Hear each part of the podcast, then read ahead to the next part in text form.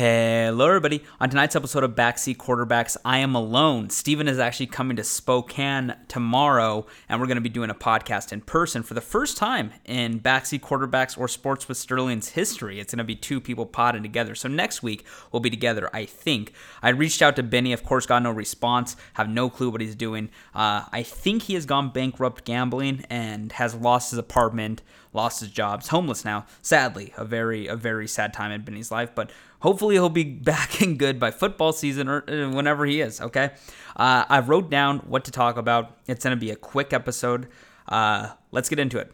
First of all, Tyreek Hill traded to the Dolphins. This is first and foremost the greatest NFL offseason probably ever, and this is before the draft. Things are shaping up though. I don't think there's many more moves to go. There's a few that we're going to talk about, including the first one. Tyreek Hill to the Dolphins for five picks, including a first and a second. Um, I'm going to go from the Chiefs' perspective first, then the Dolphins. For the Chiefs, I don't like this move in the short term, but I love this move in the long term. Uh, to to compensate for Tyreek Hill's absence, they've signed Juju Smith-Schuster to not only catch passes but hopefully be a TikTok Batman to Patrick Mahomes' brothers Jackson's Robin. How about that? And Marquez Valdes-Scantling.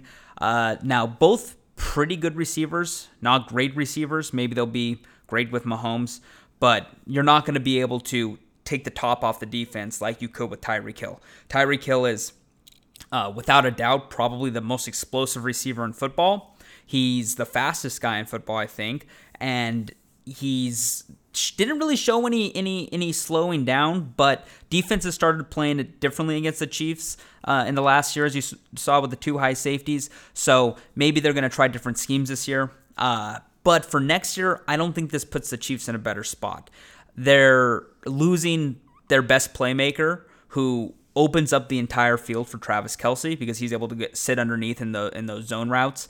Uh, listen, I I'm not a Chiefs fan, so I'm happy this trade was done for this year.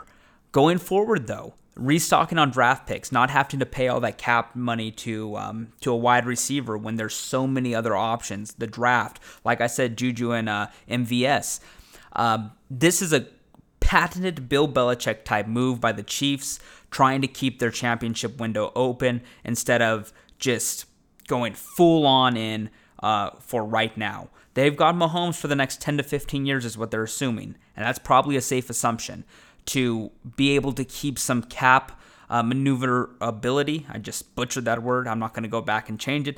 Is, probably the smart move here. Uh, they they have the ability to get other players to come in and play with Mahomes, as we saw with players taking discounts. And of course, they just got five draft picks for a single player who they got in the fifth round a few years ago. That's Tyreek Hill. I like it in the future. This year, I don't think the Chiefs are going to be contenders. Uh, they might be a playoff team. They're probably going to be a playoff team, but I think that they've been surpassed by a few teams in the AFC. So uh, even with Tyreek Hill. But if they did want to win this year, they'd probably want Tyreek Hill on that roster instead of the other receivers they got. Moving on. For the Dolphins, uh, this trade is probably good for the sole purpose of you get to see what you actually have in Tua. Okay? This is make or break for Tua. If he's not good this year, then you know you have to move on. There's been a ton of rumors about Tom Brady to the Dolphins. Uh, I fully believe that Tom Brady's not gonna pl- or is gonna play next year. I do not think it's for the Bucs. Or sorry, let me rephrase this. I think Tom Brady will play this year for the Bucs. Now, I'm, I believe in that now. Next season, I think he's playing another season after this, and it's gonna be with the 49ers or Dolphins. I'm gonna, I that's my prediction. I'm leaning more towards the 49ers, but I think the Dolphins are going to go all in to get him. He's going to be a free agent after this year. They're trying to restructure his contract in uh, Tampa Bay. I do not think he's going to do that. But this year, for the Dolphins, you have Jalen Waddle, you have Mike Gesicki, and now you have uh, Tyreek Hill. In that offense, you also signed the number one tackle in free agency in Terron Armstead. This is a make or break year for Tua. And if he plays how he was projected to play, then maybe they keep him. Maybe they keep rolling with him. If he doesn't, if they miss the playoffs, I fully think they're going to move on either in the draft or by trying to sign a veteran like Tom Brady. I, I like the trade. I think they gave up a little bit too much for a receiver who relies solely on his speed and is about to be 30. But for this year in, in specific, I think that this makes the Dolphins a much better team, especially with Jalen Waddle, who is kind of like Deebo Samuel Jr. And you have Mike McDaniel coming over there to be the head coach. I love it. I love it. Okay. So that's that football move. The other big football move is Matt Ryan was traded to the Colts for a third rounder. Uh, Matt Ryan, still good, a lot better than Carson Wentz.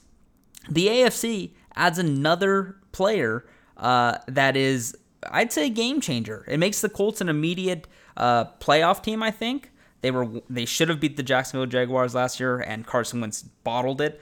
So adding Matt Ryan to the mix immediately moves their ceiling upwards. Good trade, and they didn't even have to give up anything. A third round pick. This now lays into where does Baker go, and well, Baker's probably going to go to the Seahawks. I think that's that's that's my take on that. Uh, the Falcons replaced Matt Ryan with Marcus Mariota. They're clearly tanking, and it would be in their best interest to try to get the first pick, so they can take um, Bryce Young or um, or um, the OSU QB whose name is escaping my mind right now. Okay, that's it for football. Simple, simple. Um, let's talk real quick about the Oscars. Okay, um, this is more more so for clickbait stuff because I'm going to title it after what happened at the Oscars. But actually, what happened at the Oscars? First and foremost, this was a terrible year for movies, and this is coming from somebody that watches a ton of them. I did not like uh, most of the nominees for Best Picture. I thought a lot of the performances in the actor and actress category were uh, were pretty mediocre. Um, wouldn't be nominated in other years. A lot of the a lot of the nominees. Um, but one thing happened tonight. The what's going to be taking over the airways in the next couple of days. The slap between Will Smith and Chris Rock. Chris Rock up there delivering a joke about Will Smith's wife Jada, and Will Smith walks up there and gives him a big old pot of the face.